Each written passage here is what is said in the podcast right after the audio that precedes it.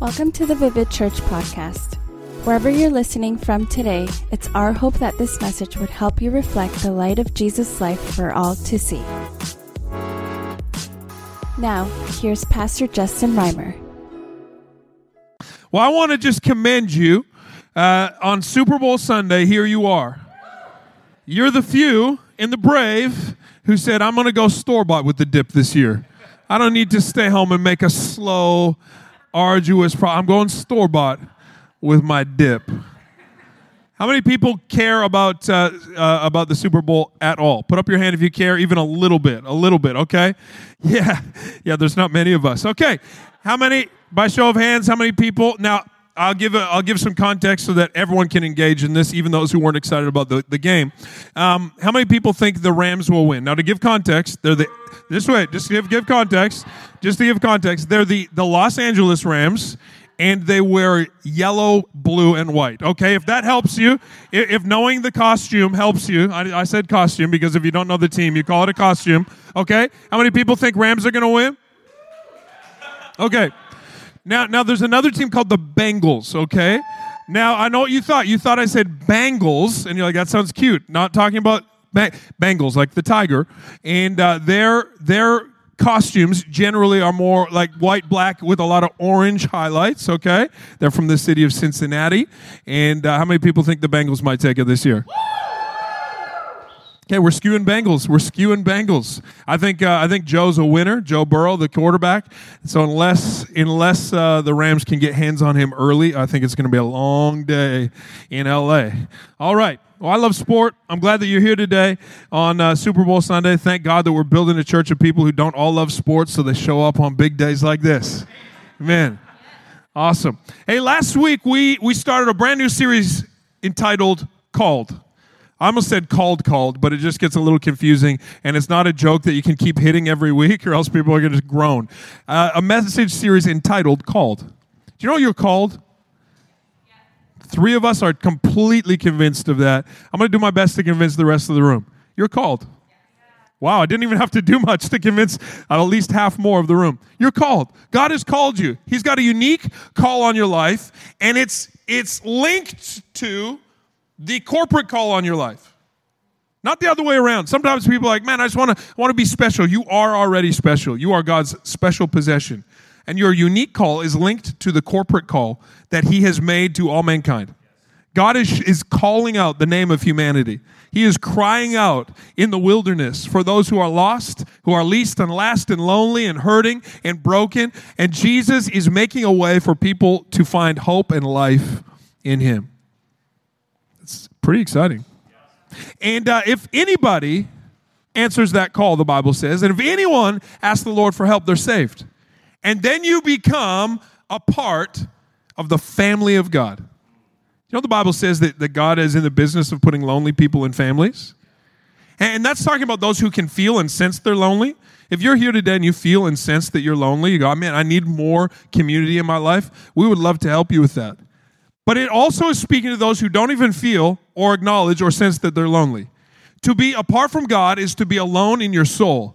It's to be isolated in your soul, saying, I have to look out for number one because no one else will. It's every person for themselves.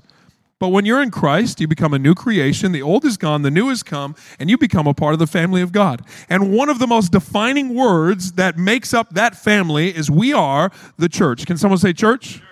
Oh, come on. Can someone say church? We're the church. We're the church. And as Peter describes the church in 1 Peter chapter 2, he describes it this way, that we are a chosen generation. Come on. God picked you. He chose you. He knew exactly what he was getting into with you. He knew exactly what he was getting into with me, and he chose us. We're a chosen generation. The Bible says we're a royal priesthood. We're set apart. We're anointed. We're gifted for a task. What is the task of a priesthood? To stand in between God and humanity. To make a bridge, if you will. We're called to be bridge builders. We're anointed for it. We got the power to do this. We are not only a chosen generation, not only a royal priesthood, we're also a holy nation. Come on, guys. We're a holy nation. What defines us as a people group is holiness. That sounds crazy, doesn't it? If you knew the things that the person beside you struggles with, or if they knew the things that you struggle with, we might start to get crazy. But the Bible says we're a holy nation, and our holiness is not defined by our effort, but by our surrender. We're a holy nation. God is making us more like Him as we look to Him. And we're His prized possession. Some translations say treasure. Some translations say we're a peculiar people. I kind of like that one. I feel that one. It hits me. Just hits a little different. We're peculiar people.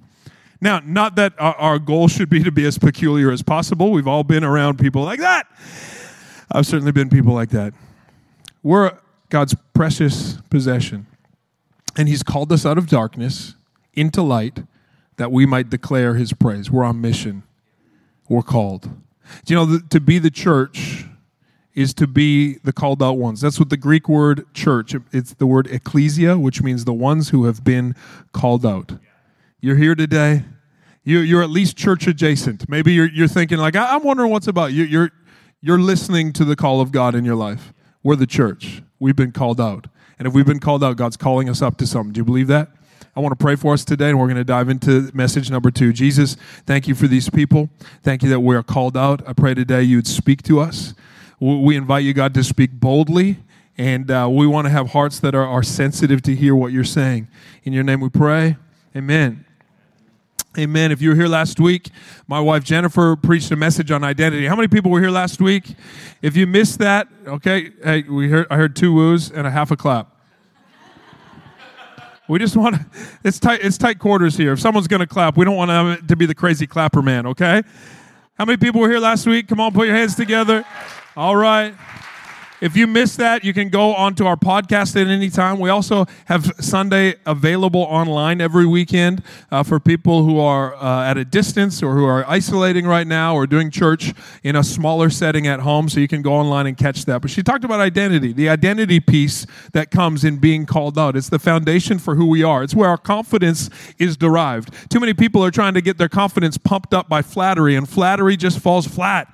We need the confidence that is founded in something more enduring. Well, today I want to speak a message, and if you're taking notes, you can just write this down. I'm calling you out. I'm calling you out. I'm calling. Someone's already getting offended. I'm calling you out. I'm calling you out. If I could, I'd like to take a moment and call out culture. Okay. It has become the norm. It has become the typical. That anything we don't prefer, we need to make sure everybody knows our opinion. It's like having a right to opinion, that's great. Having the need to share it are 2 very different things. I just want to take a moment and call out the culture of call out.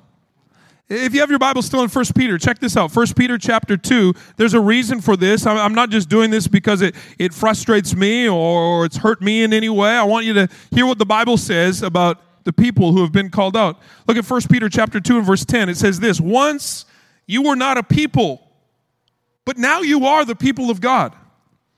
Once you had not received mercy, but now you have received mercy. Peter is saying this, we need to rethink some things. We didn't used to be unified, and so it didn't used to matter. We didn't used to have an experience of mercy, and so extension of mercy was wasteful. It was pointless. But now we are a people, and now we have received mercy, and that changes everything. Everything. Everything. Living for Jesus doesn't just affect our Sunday morning. Living for Jesus is not just, some sort of a external expectation that it probably should change your set list or your playlist, I should say. Living for Jesus is not just a bumper sticker you throw on your car, but you live in Vancouver, so you don't own a car, so you have to put a patch on your backpack. Living for Jesus is not just external. It's not just token. Living for Jesus affects every part of our life. If he's really truly called us out of darkness, he is calling us into a better way of living. And that way of living means we have to handle relationship different, and we have to handle mercy different. If we were not a people, then this message does not apply. If being part of the church did not involve the mercy of God, then this message doesn't apply. But it does. Once we weren't a people, now we are. Once we hadn't received mercy, now we have. So how are we going to handle this pervasive, day by day, maybe even moment by moment, process of being offended? How many people have been offended at some point in the last week? Put up your hand real high and be honest with me, if you would. How many people have been offended in the last week? Come on, wave at me. Wave your hand in the air. Someone's like, he made me risk my hand in church. I was so offended. Maybe this is your moment. I don't know. Okay, how many people in the room, if you think it through, have been in the last 7 days offensive? How many people you know you've been offensive? Come on, wave your hand at me. Man, the offensive people were way happier to lift their hands than the offended people. The offended people are like, I hate to admit it, but I've been offended. The offensive people, they're like, that's me. That's where I'm at. And they're looking around the room saying, we should all be friends. We got to get together. Let's start a hub together, the offensive hub. See, this interaction that we play, the way our lives intersect with one another, it causes constant, ongoing opportunity to be offended and constant, ongoing opportunity to be offensive. I've been asking people lately, what do you feel like you're more of, more offensive or more offended? Been surprised by some of the answers. Some people that I have pegged, well, there's an offended person. They go, I feel like I'm really offensive. Interesting. Some people that I might have pegged, there's an offensive person. They rub me the wrong way. They go, I'm just constantly offended. Interesting. It's interesting how the two are closely connected, isn't it? So often our offensiveness is linked to the way we felt offended. I've often said this, that it's when we are offended that we become defensive. Right. When we're offended, when someone steps towards us, we're like, well, now I'm defensive and now anything can go. And so often our offendedness actually is just derived because we're educating people on how they should treat us. And we're walking around being offensive to others and then feeling hurt when they offend us back. Now, these are broad generalizations. We'll try to get into a little more specifics in a moment. But I will tell you this. I had an experience this week. You see, we prepare for our online service, our church at home service, earlier in the week. So I was here a little bit later in an evening preparing, filming. A team was here serving, amazing. As we get ready for the online service, I preached this message that I'm about to preach right now, or a similar one to it, talking about offense and how we handle it and how we deal with the call out. And I was on my way home, and I'd said to Jennifer, I'm going to bring home dinner tonight. I'm going to stop at Chipotle because it's the dinner of champions. And so I'm going to stop there. Now, typically, you might not know this about me, but typically I commute with a moped. I commute on a little 50cc scooter, and it's great. I get home faster than I could ever get in my vehicle. My two options in my arsenal, if you will, are a 50cc scooter or a 12-passenger van, okay? And I have very defined reason why I have the 12-passenger van. And then I've got a very financially defined reason why I have a moped. It works great. And this particular day, because we were doing some work around this space, I had the 12-passenger van. And as I walked out, I was like, shouldn't have brought that today. Because if you are leaving at any time except for like early on a Sunday morning or really late at night, it's like 2 or 3 times longer to take the 15-minute drive across town in a 50 or a 12-passenger van. And so I was making my way to Chipotle, and I struggled to find parking, to say the least. Now Broadway's got all the renovation happening, all the construction happening, and so there's no spots there, and there's kind of little lots around. And so I pulled in behind the Chipotle I was stopping at, and I saw this beautiful empty parking lot. Only 2 other cars in it. Beautiful. It had a sign. I didn't particularly see what the sign said yet, but it did have a sign, but it was empty. And so I was pulling in, and I was kind of clocking, like making note and thinking, I probably ought to go quickly just check that sign real quick before I run and grab my Chipotle bowl. You learn a lot about a person based on what they get. I get a steak bowl, brown rice, black beans, hot sauce, and everything else. Everything else. And then they go, you want to pay extra for guac? I said, I'll pay anything for guac. Whatever it takes, just put guac on it. And I was getting ready, and so I kind of, I'm working. And as I was making my way there was a lady standing in front of me, arms crossed. And I couldn't hear it through the mask, but I could tell she was going. And I got out, and I grabbed my stuff, and I'm thinking, I should go check that sign really quickly. And she goes, excuse me, how long do you intend to park there? Because this is a private, reserved parking spot.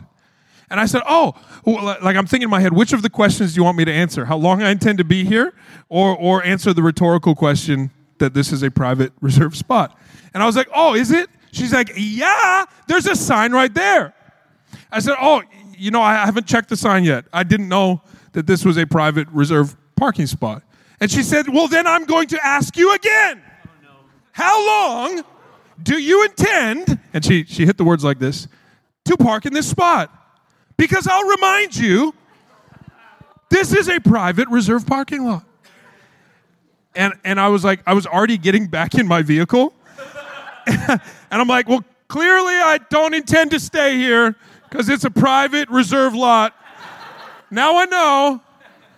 And as I closed my door, I could hear her going into it for the third time.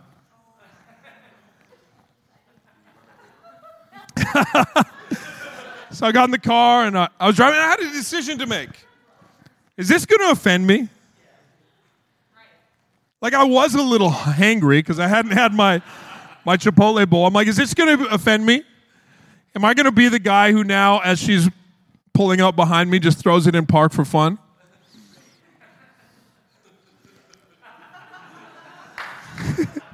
You guys are waiting as if I'm going to reveal. I'm like, is this going to offend me? Am I going to be that guy? Instead, I just chuckled to myself and thought, I'll go find a different spot. It's all good. So a block away, found another spot. Went, got my bowl, had a great night. The guac was good. But it reminded me how pervasive it is. I thought this poor lady has probably been offended in some way, shape, or form. That she felt the need to defend the parking spot that she was leaving just moments later. I thought, why do we call out? Why is that the go-to? Whether it's in person, at least she had the boldness to do it in person, because some people are just raging against the machine online, raging against the person they met that I can't believe that. What's the goal? What's the hope when we think, you know what, it's come to that point, I got to call you out? What do we think? I think here's what we think. We think this perfect world exists where we say, hey, just so you know, what you did was out of line, it hurt me. And that the person would go, oh, really? My bad. It'll never happen again. And then we say, awesome, great, let's be friends. But how often does that play out that way? If we were in a vacuum where no one was ever offended by anything, then we could call out. I think what we have to conclude is that if we're calling out while offended, we're doing it wrong. If we're calling out while we are presently offended, we're doing it wrong. We're certainly not doing it the way that the Bible would instruct. Once we weren't a people, so we could do stuff like that, but now we are. Once we hadn't received mercy, so why should we extend it? But now we have. So I want to do my best if I could to give some practical thoughts on how we can call out better. Is that cool? Yeah. The first thought, the best thing you can do when possible, if at all possible, as far as it depends on you, I want to encourage you to learn to just overlook it. When we're offended, we get tunnel vision, don't we? It's like you can feel like nothing else in the world matters right now. And the gain is turned up on that thought only. And everything else kind of gets muted, and we go, I must make it right.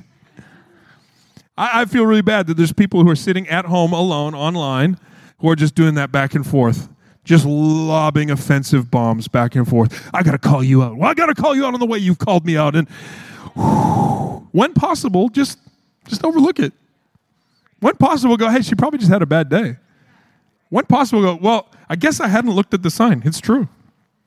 When possible, you say, well, why would we do that? Well, the Bible says to. Check out what it says in Proverbs, okay? Proverbs chapter 19 and verse 11. Proverbs 19 and verse 11. It says this. A person's wisdom yields patience, and it's to one's glory to overlook an offense. It's actually credit to you as a praiseworthy thing when you can just overlook an offense. Now, it doesn't mean that we pretend sin doesn't happen. It doesn't mean we wink at sin and go, we'll keep this one between us. It means we overlook the thing that just rubbed us the wrong way. The passive-aggressive that we've got a decision. Do I go back with passive-aggressive? The cold shoulder, we're like, I could out-cold shoulder you. The jab that we try to jab back at, it's to our glory when possible to just overlook it. Do you know how many problems in our world would be solved if we simply assumed, oh, when they texted this, they were smiling?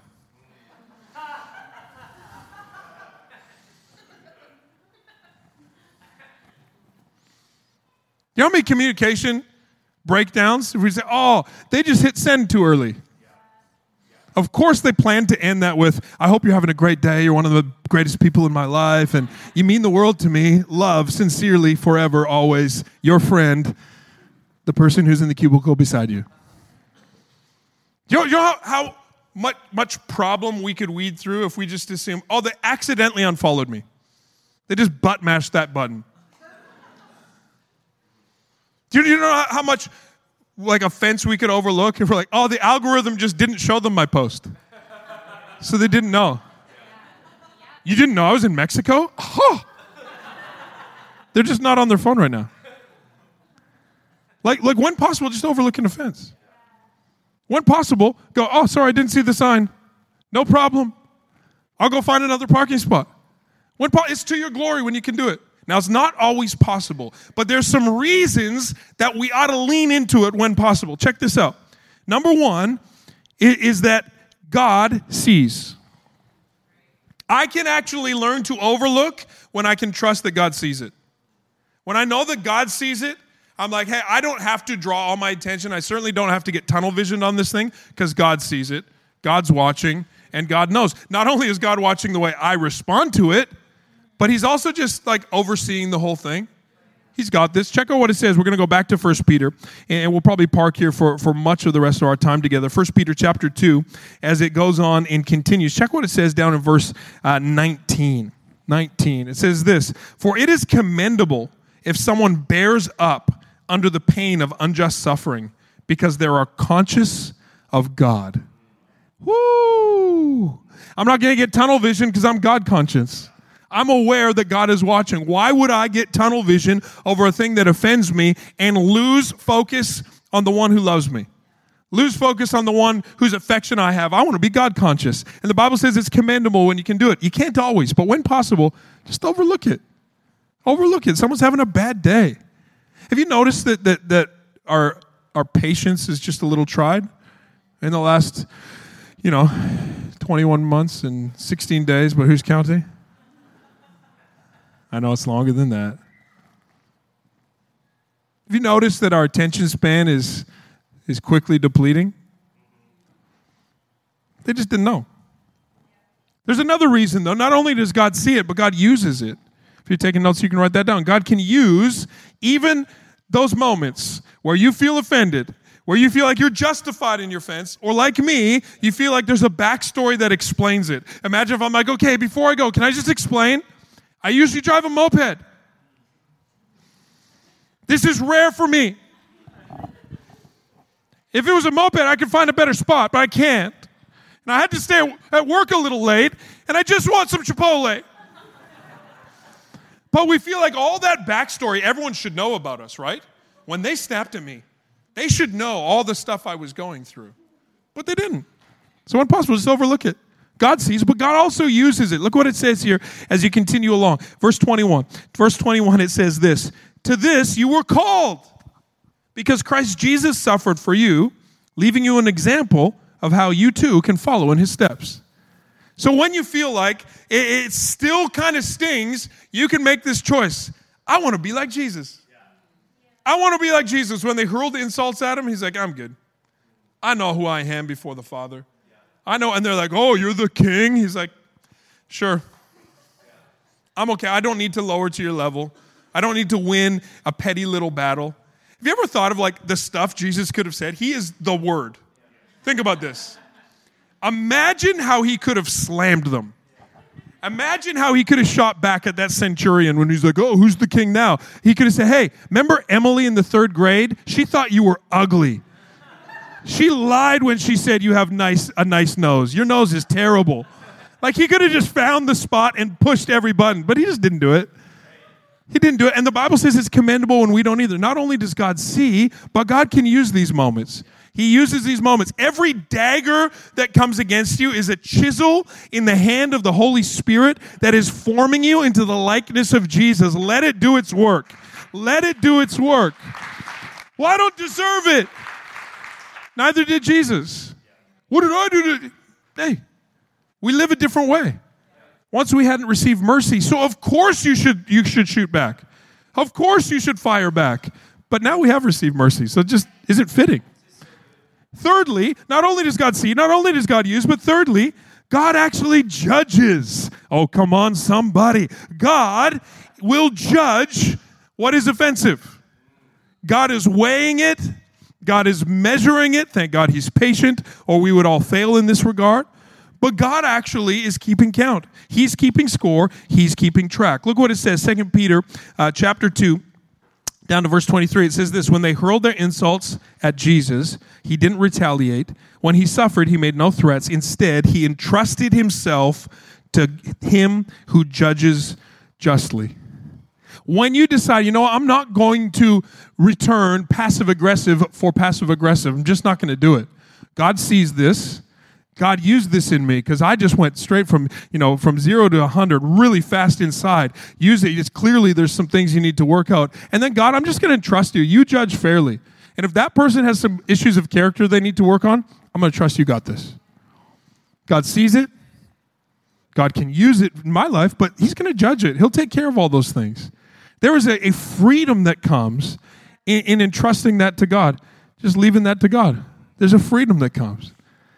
You know, our kids, as they make their way home from school, the oldest is in charge. So Gwyneth's in grade 7, and she's got a few younger brothers that it's her job to oversee what they do. And they don't always think she judges fairly because sometimes she says it's time to go, and they don't want to have it be time to go. And in moments like that, they can begin to justify, go, well, wait a minute. I got out early today, so it's not time to go. My friends are playing, so I don't think it's time to go. I didn't hear you as clearly as I could have, so I didn't think I had to go. Or they do this. You're not mom. Don't we do that in our lives sometime? Well, you're not God. Only God can judge me. Well, no, other people are judging you all the time, by the way. But God is just in the way he judges. And when you trust him with that, he'll take care of it. I know I'm talking in a utopian way of looking. The beautiful way to call out would be like, hey, I just want to let you know what you did hurt me. And, oh, I'm so sorry. I love you so much. I'd never want to hurt you. I know you wouldn't. That's why I told you. Let's hug. That's perfect. When that doesn't happen, because it never happens, then do your best to overlook it. When you can, just overlook it. Your boss is stressed out. They don't hate you. They're just stressed out. And if they hate you, God will judge it. When you can't, just overlook it. Now, I know it's not always possible, so let's go a little bit deeper into some practicalities. There are a lot of places in life we take refuge. Some of us run to bitterness. Some of us run to revenge. Some of us run to fantasy. Some of us run to a distraction, some pleasure, some self-justification, but mercy is the best place for us to run. Run back into the mercy of God. And at the very least, go, oh, God, thank you for what you saved me from. Because I used to be a person who felt that passionate about everything that bothered me too. Thank God that you're saving me. You're making me new. Run to mercy. Find yourself in mercy. And I want to encourage you to embrace forgiveness. Now, when you overlook an offense, you didn't even need to forgive it because it didn't really offend you. I want to do my best in life to become increasingly unoffendable and allow the group of people who are able to offend me to get smaller and smaller and smaller. Only the people I trust, only the people that I've got mutual love and affection for, they're the only ones that really ought to be able to really sting. A random stranger, I don't know their context. Have a great day, bro. I want to be unoffendable. But when I can't, I need to learn to forgive. Before I can call out, I need to walk in forgiveness. You know, Louis Swede said this, to forgive is to set a prisoner free and discover that the prisoner was you. When you forgive, you walk into freedom and you find out I was stuck in the prison of offense, and the perpetrator of that offense didn't even know that I was there. They didn't even necessarily know they had a part to play. And even if they did, me staying here is not punishing them in any way. Some refer to it this way. When you walk in bitterness, you drink a poison expecting it to hurt the one who hurt you. And it just never does. Like, awesome, poison yourself. We need to walk in forgiveness. Why is it so important that we walk in the mercy of God and walk in forgiveness? Well, number one, because we have been forgiven. We have received mercy. Why should we extend mercy?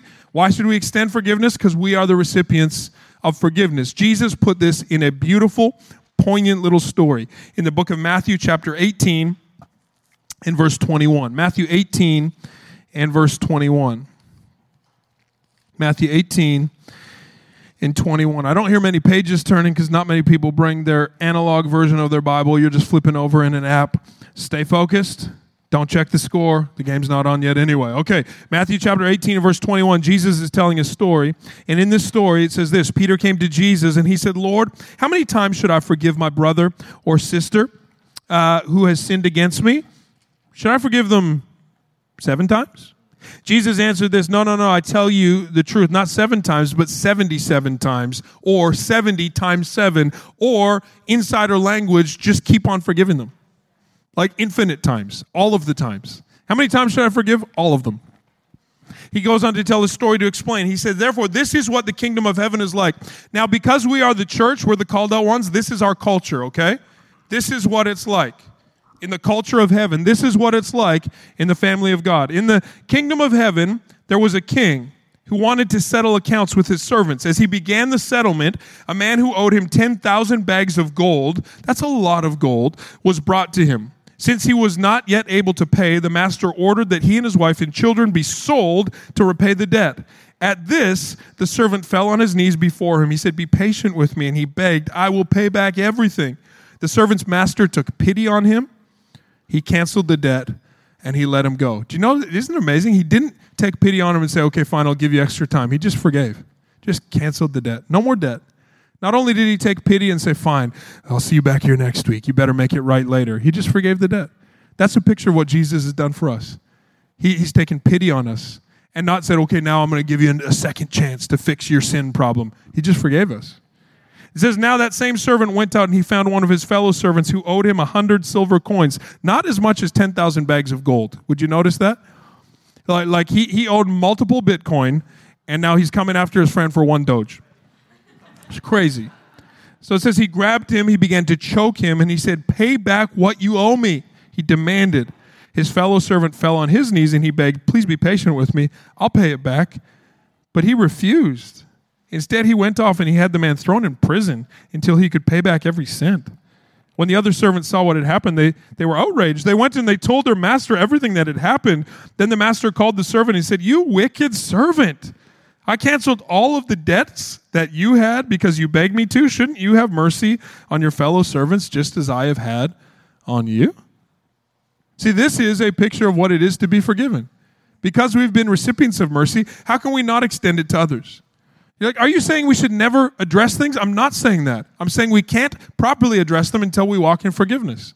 We are in no shape to address things that offend us when we're walking offended, because we're not doing it in love. We're not doing it with the heart to help. We're not doing it with a constructive mindset. We're doing it to destroy. We have to forgive first. Now to give a picture, 10,000 bags of gold, in the Greek language, there's more description given, and it is equivalent to, it's compared to days' wages, okay? And the number of days it would take if you worked continually to pay off 10,000 bags of gold is 162,307 years. An impossible amount of lifetime's worth of debt is how much the servant owed. I don't know what he was wrong when he begged, "I beg you, I'll pay it all back." He was wrong. He was lying. He had no chance. In the same manner, neither can we. We have no possible way of repaying the debt of our sin to God. "Oh, God, I've been wrong. I'll get it right." We won't. We won't. An impossible debt. The debt that he was owed was equivalent to 100 days of work. Still significant, but not 192,307 years. Still significant. Now sometimes I feel like what you might feel would be, are you minimizing what I've been through? I'm actually not at all. It's significant. It's real. But if you were to weigh it against the nature of what it is to be unrighteous before God, it doesn't even compute. You put that in your calculator, and not only would your calculator put an E back at you saying error, it would just start laughing at you. It would be ha, ha, ha, ha, ha, ha, ha. It's just so infinitely different. And so why should I extend mercy? Because I've been the recipient of mercy. Why else should I extend mercy? Here's why. Because I will continue to need to receive mercy. It wasn't a one-off deal. I continue to incur debt before the Lord, don't I? I'll continue to need to be forgiven. That's why Jesus says in Luke chapter 6 and 37, speaking of judgment, he says, when you give, it'll be given back to you in a good measure, pressed down, shaken together, running over, it'll be poured into your lap.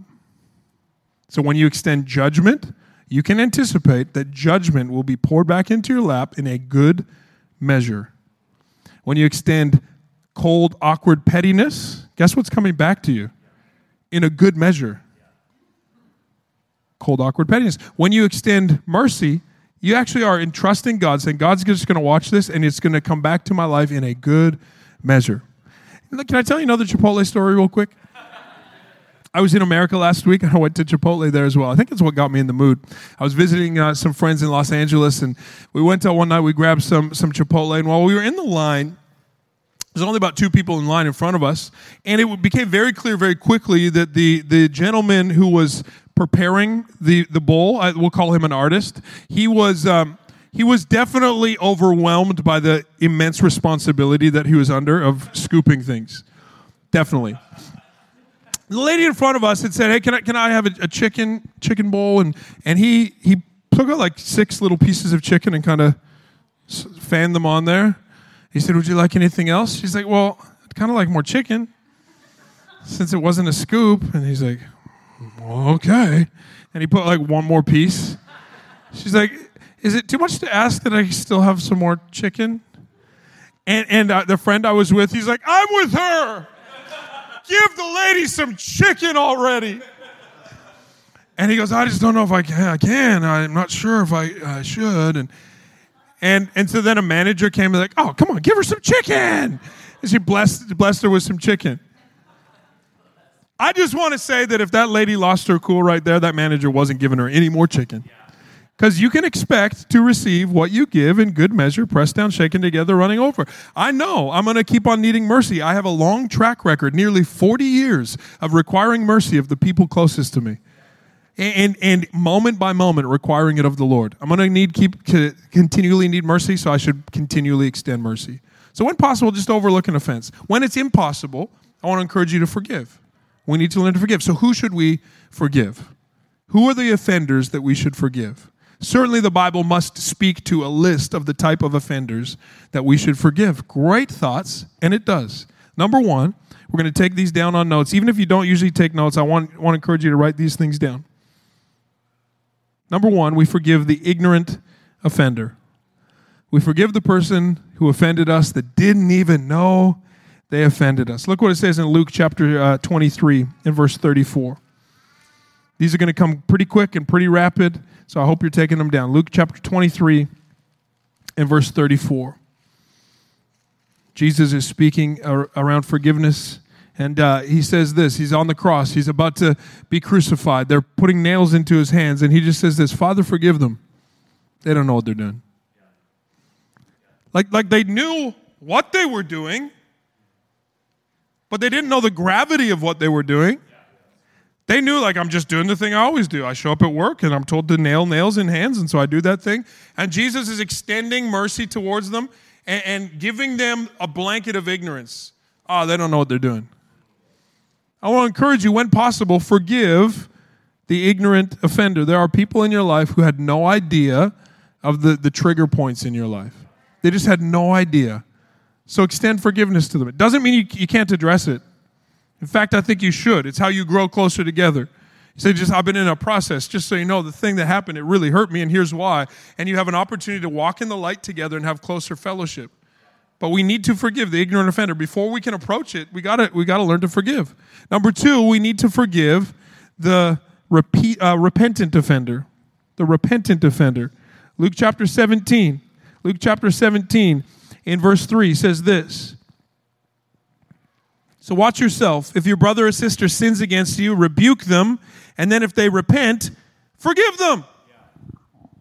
How often, once apology is given, we're like, yeah, but still though, you should have known. Still though, if they hurt you, rebuke them. That means you're allowed to call out.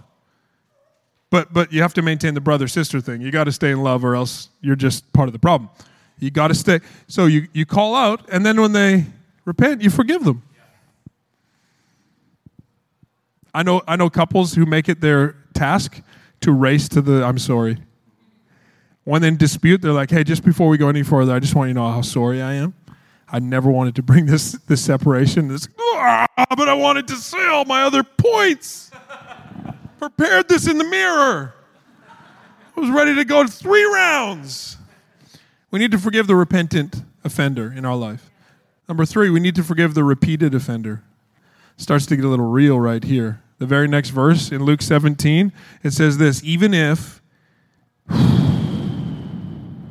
they sin against you 7 times in a day, and then 7 times they come back saying, I repent, you must forgive them. Wow. Forgiveness is not a one-off courtesy that you extend. It's a lifestyle of freedom that you are invited into. Not forgetting the past, but coming up with a new way of remembering it. To forgive is not to forget the past. It's not to pretend away the past. It's to reframe it and say, I choose to remember this differently now in light of the mercy that I've received. I forgive the ignorant offender. I forgive the repentant offender, having to learn to see it differently. I forgive the repeated offender, even when they struggle. Now, should we be more careful? Yep. Should we be more conscious? Hey, my points of like being triggered just are off the charts when I'm hanging out in this setting. They don't seem to be getting it. Of course. Should that be a grounds for bitterness? Nope. It'll destroy us and the people around us. Number 4, we need to forgive the unrepentant offender as well. That's tough. Because we forgive and we walk in the grace that we see Jesus modeling. So Jesus gives a bit of a game plan. He goes, when someone's offended you, this is in Matthew chapter 18. He says, first go to them alone and explain to them how they've hurt you. When someone in your life offends you, go to them alone, when possible, and explain the offense. With the heart to be reconciled. With the desire, I want to get back on the same page. I want to be reconciled. Will it look different maybe? Yep, maybe. But be reconciled. It says, if that doesn't work, because sometimes it doesn't, then it says, come back to them with a friend. Bring a friend who loves you and who loves them. Ideally, a mediator who has both of your intentions in mind. Bring them to the table as well and explain it again. Say, hey, that last time we talked, I just feel like it went off the rails. Didn't go the way I wanted it to go. I don't think I explained it well, and I want to just try again and just know that there's distance between us that I don't want to exist. I want to be reconciled. Maybe we're not going to be best buds. That's okay. But I don't want to have this cloud over us. So you bring a friend in. Now, for some, depending on what you've been through, bring a friend first. If you say, I just don't feel like I can go one-on-one, awesome. Bring a friend with you first. Go in this order, though. It says, if that doesn't work, include the church. Now when Jesus is speaking, he's speaking to people who align with church. And so they would say that there is some authority in the church. Bring a leader, bring a pastor, and bring someone in and say, we're trying. We're just not getting there. If the offense you have is with a sibling, bring a parent. Bring an older sibling.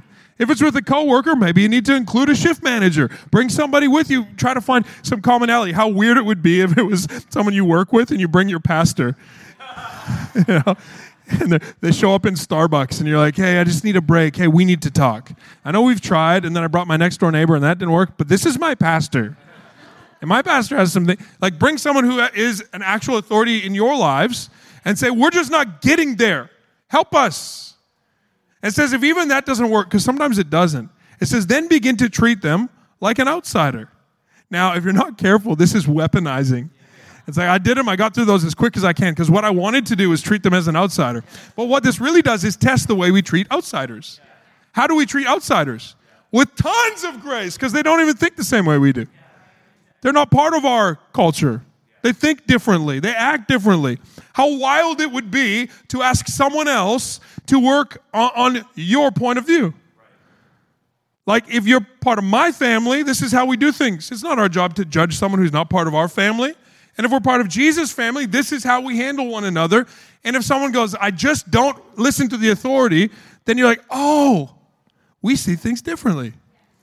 So once we were not a people, now we are. Once we've not received mercy, now we do. You don't want to do that.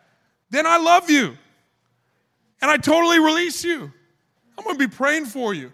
And if anything, you're kind of part of why I do the thing I do. I want to see Christ's nature formed in you. You don't tell them all that because that conversation would go really weird. But it's like an internal reset. You go, oh, I see things differently. I thought we were working on one plane. We're just not on that. That's okay. Then no problem. Then being completely unified is not even really the task for us because we're not part of the collective family of God. We see things differently. I hope this is helpful. I know it's practical. I know that for some, this is the meal you need to eat right now. And for others, you need to throw this in the freezer and keep the microwave ready because it's coming. It's coming. It's impossible to navigate through life without offense. We're so prone to it that we get offended by people we've never met. We get offended in a second-hand way over things said or done for people we've never met. How could they? I wonder if we should just really ask the question, how? How? I wonder how. I should learn. I should try to figure that one out. It's impossible to navigate life without offense. When possible, overlook it. When not possible, learn to forgive. Who should you forgive? All of them? Will we require the mercy and grace of God to do this? Absolutely. I have found in my life, this might be one of the ways that God reveals himself most intimately and personally, is when I need to figure out how to be like him. Because he's great at forgiving. I struggle at it. There's some things I do really well that maybe in my ignorance I don't even think to include God in. But forgiveness is not something we come to naturally. We need the help of God in our lives. Go, God, this is an opportunity. I'm becoming more like you. I love what you said in your video, Sam. You talked about that verse, taking his yoke on our backs and learning from him. He has learned to navigate offense really well. We get to learn from him. Now, as the worship team comes back, I want to invite you, if you would, to stand with me for a moment. And when you stand across the room from front to back, I'm going to invite you right where you are, if you're able. Just take a moment and close your eyes. I'm not sure why you wouldn't be able if you weren't. Maybe you got a balance issue. But apart from that, why don't you just take a moment, close your eyes for a moment. What I would hope for is a moment of solitude, even though we're in a crowded room. A moment of solitude between you and the Lord. And we're actually going to take a moment corporately to pray, even though we're in a moment of solitude. Does that make sense? And the Bible says in the book of Mark, chapter 11, in verse 25, it says, when you stand to pray, now we're all standing and we're about to pray, so this is exactly the context. It says, when you stand to pray, if you become aware of an offense, of anything towards anybody, forgive them, so that your Father in heaven might also forgive you. When you stand and pray, if you are offended about anything from anybody, forgive them. It's pretty holistic language. Anything, anybody. I'm going to lead us in a prayer. I'm going to invite you to make this your prayer. Now, I say this acknowledging that for some, the anything and the anybody are really personal and are really profound. I'm not trying to minimize or diminish, but I actually just want to make a pretty big deal about how good the mercy of God is. I actually want to magnify how good the forgiveness of God is. Instead of going back and forth, figuring out how big our offense is, why don't we take a moment and get lost in the mercy of God? He chose you. He's appointed you and anointed you. He's making you holy. He says of you, you're his precious possession. That means he cares about you. He's watching over. He's judging. He will keep track, and he'll use even the pain we walk through to make us more like him. So Jesus, across this room, we invite you to speak to us right now. And if we are aware of anyone or anything that is ongoing offense in our life, I pray that you'd set us free in forgiveness right now. Help us to forgive and to walk out of this bondage in total freedom. I thank you that we are the recipients of your mercy. I pray right now that you'd help us. For those who feel like, man, I'm in stage one, I just need to lay this before God and then go speak to them in love. Maybe some of you are like, man, I'm on stage 2 or 3 or even 4. I've been trying. I just can't seem to get there. God, would you give us energy, strength, creativity, strategy? We want to start with obedience and move forward in the nuance of that interpersonal connection. God, I pray, though it's not always the circumstance, that the people who have offended or hurt us would actually be repentant. I pray that there would be repentance and fruit in keeping with repentance. But even when that's not there, we want to put our trust in you. Help us to walk it out, Jesus. And with eyes closed and heads bowed, if you're here and you don't know Jesus as your Savior, I want you to know He's ready to forgive your debt, the debt of sin. The Bible says not one of us is righteous. We've all fallen short of the glory of God, but He extends mercy and forgiveness to anyone who would ask Him for help. So if that's you today, with no one else looking around, eyes are closed, heads are bowed, you say, I want to be right before God. I want to walk in forgiveness before God. Would you just raise your hand where you are? I want to pray with you. Yeah, I want to pray with you. Who else? You say, that's me. Yep. Awesome. Right from where we are, you can pray a prayer like this. Dear Jesus, today I give you my life. I receive all the mercy and grace that you have for me. I trust that your grace is bigger than my flaw and my sin. And today I receive your love. In your name we pray. Thank you, Jesus. Thank you, Jesus. If you prayed a prayer like that or you need any ongoing support in prayer, come talk to us before you leave today. There'll be people at the Connect table. Some of our pastors will linger here to the side if you need any prayer one-on-one. Our team's going to lead us in this song together. And a reminder, God's watching. He's using it. He's judging. We never walk alone. Come on, let's sing this together as we go. We hope that you enjoyed this edition of the Vivid Church podcast. For more information about Vivid Church, check out our website at www.vivid.church or look us up on Instagram at vivid.church. Have the best day.